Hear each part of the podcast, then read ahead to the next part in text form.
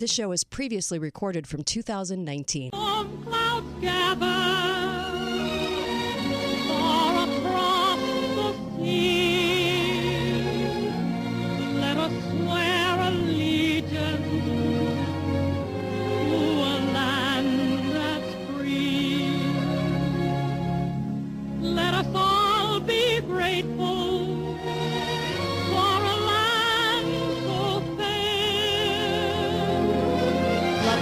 Smith, the beginning of God Bless America.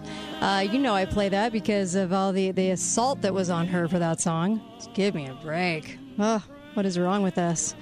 And you know that the pledging of the allegiance to a country that's free is done in freedom as well. Isn't that great? I, I like that, that it's done in freedom, that uh, you can choose to do that. That's what sets us apart.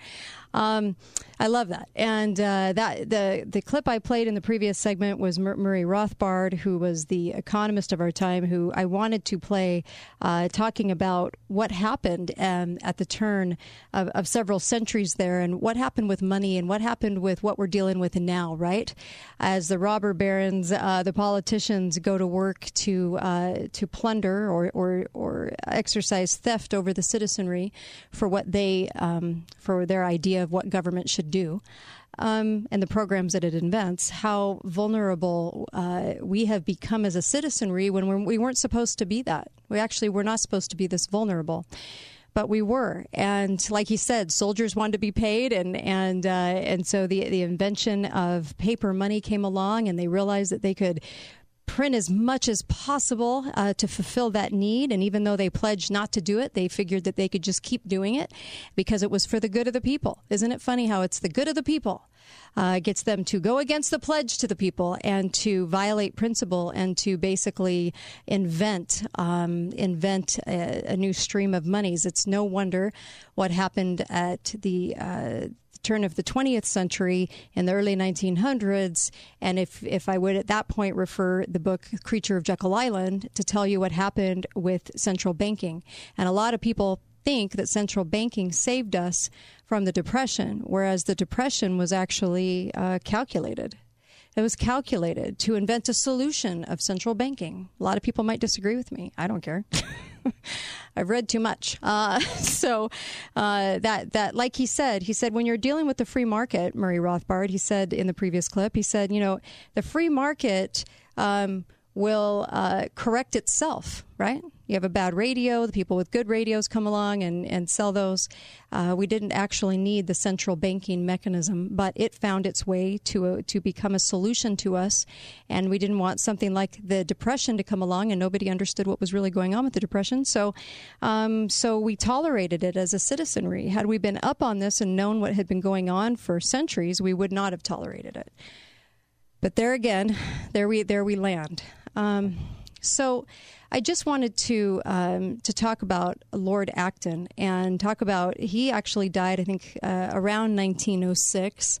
Uh, gave this lecture, and this lecture can be found. It is the uh, lectures. Let me give you the right title here. Uh, the lectures on modern history. And when I say that this this hour is about learning what we didn't know in high school, what we were not presented with or taught, I'm dead serious. We just weren't, and so eh, we have a lot of catching up to do. Right? My my facetious statement is: you did not learn this in high school. You didn't learn this at all. Um, for some reason we counted on high school to inform us some somewhere along the way and uh, and that isn't that that did not that didn't teach us anything so between right before the revolution between eight this is from lord acton between 1727 and 1761 many things had changed and the colonies had grown to be richer and more confident and more self-respecting and the claim to extend to the Mississippi uh, and had no French or, Spaniards on their borders.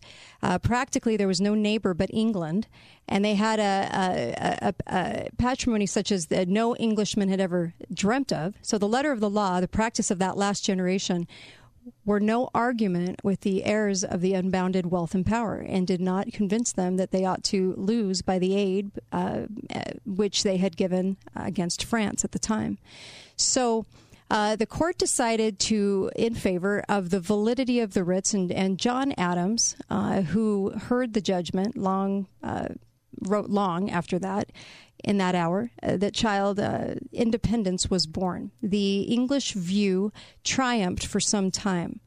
Um, and let me let me back up a little bit. James Otis spoke and lifted the question uh, to a different level, uh, one in the memorable speeches in political history, and assuming but not admitting that the Boston Custom House officers were acting legally and within the statute. He said, but the statute was wrong. Their action might be authorized by Parliament, but if so, the Parliament had exceeded its authority. Like Charles with its ship money and James with the dispensing power, there are principles which override precedents. There are principles which override precedents. What do you hear in the news today? Everything's about precedent, not about principles. And so the laws of England may be a, a good thing, but there is such a thing as the higher law. This is from Lord Acton. Okay. So he said there came the larger question of uh, taxation because he said, you know, the, the uh, colonies were in the right. He said regulation of external traffic was admitted, and, and England patrolled the sea and protected America from the smuggler and the pirate, they said. Some uh, re, uh, re, re uh, remuneration of the uh, reasonably claimed, he said, but it ought to be obtained in such a way as not to hamper or prohibit the increase of wealth. So the restrictions on industry and trade were, however, contrived for the benefit of England and to the injury of the colonies. The Americans, they, the Americans, demanded that the arrangement should be made for their mutual advantage. Isn't that what we say about trade? And shouldn't it be for the mutual advantage, right? They did not go as far as to affirm that it ought to be to their advantage only, irrespective of ours, said Lord Acton, which is our policy from our, our colonies at the present time. The claim was not originally excessive. It is the basis, uh, the imputation that the dispute on both sides was an affair of sordid interest, right? Both get your interests met. We shall find it more just to say that the motive was empire on one side, self government on the other. It was a question between liberty and authority, government by consent, government by force and control of the subject of the state and the control of the state of the subject. The issue had never been so definitely raised before, before this idea of America. So in England, it had long been settled. It had been settled that the legislator could, without breach of anything ethical or constitutional law, without forfeiting it, you know, for, for, uh, forfeiting its authority or exposing itself to just revolt, make laws that injured, uh, that injurious to the subject for the benefit of the English religion or English trade. They could do whatever they wanted, in other words. That had long been settled.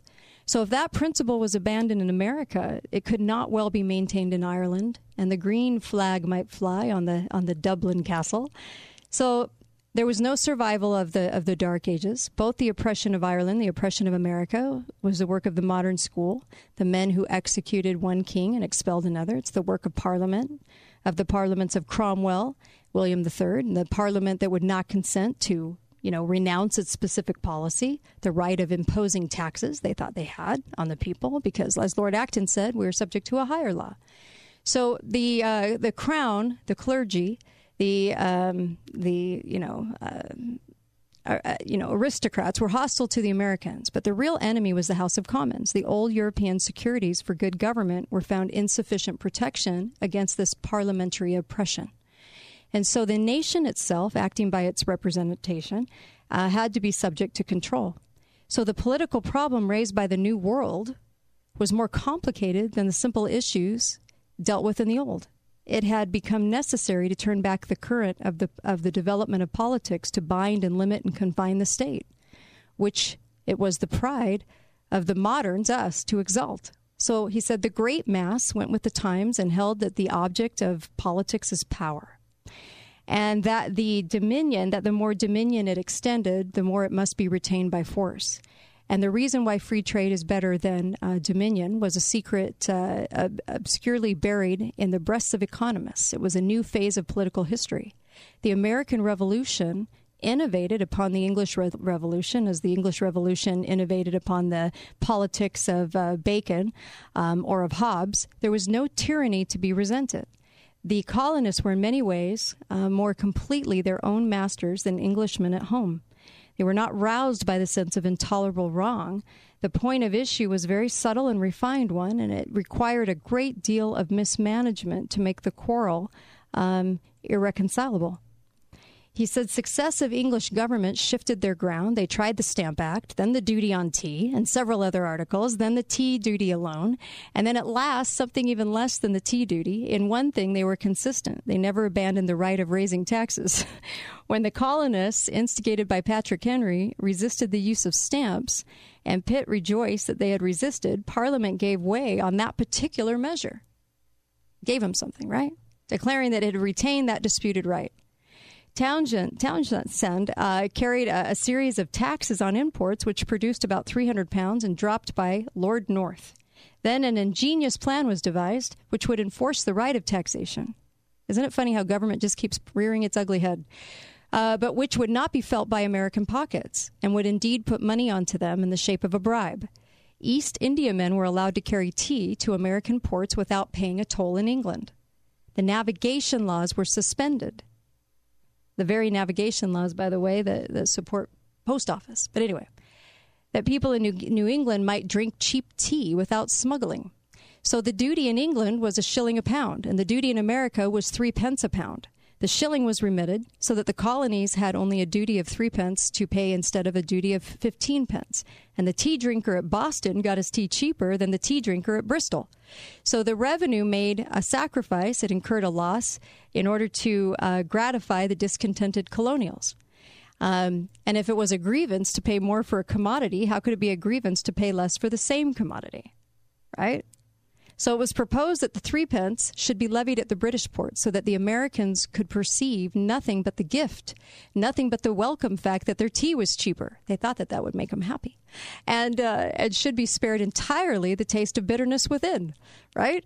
That would have upset the entire scheme. The government would not hear of it. America was to have cheap tea, but it was uh, to admit the tax, and the sordid purpose was surrendered on our side, and only the constitutional motive was retained in the belief that the sordid element alone prevailed in those colonies. I love how he talks about America. So that threepence broke up the British Empire. Twelve years of renewed contention ever coming up altered shape. The different uh, ministers made it clear that the mind of the great parent state was made up and that all variations of party were illusory. So the Americans grew more and more obstinate as they purged the sordid question of interest which they had begun.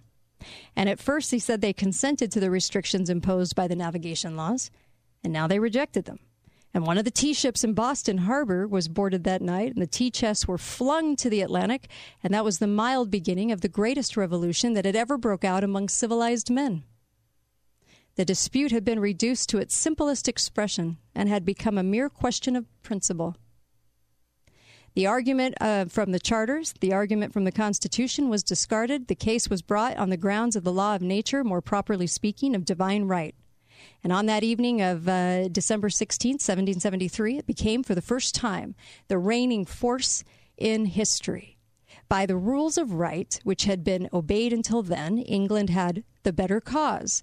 By the principle, which was inaugurated, England was in the wrong, and the future belonged to the colonies. The revolutionary spirit had been handed down from the 17th century sects, sects uh, through the colonial charter, charters, and as early in 1638, a Connecticut preacher said, The choice of public magistrates belongs unto the people by God's own allowance.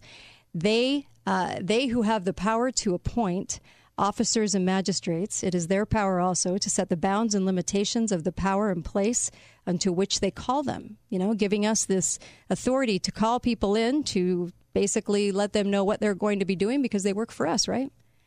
And so, uh, and so that was clear back in uh, 1638. So he said in Rhode Island, where the royal charter had been so liberal, it lasted until 1842, all power reverted annually to the people, and the authorities had to undergo reelection. Connecticut uh, possessed so finished a system of self governance in the towns that it served as a model for the federal constitution. The Quakers of Pennsylvania managed their affairs without privilege or intolerance or slavery or oppression, and it was not to imitate England when they went into the desert. Several colonies were in various ways far ahead of the mother country, and in most advanced uh, statesmen of the, of the Commonwealth had his training of New England. So the powers of the federal government were actually enumerated, and thus the states and union were a check on each other. The principle of division was the most uh, uh, efficacious uh, restraint on democracy, democracy that has ever been demised.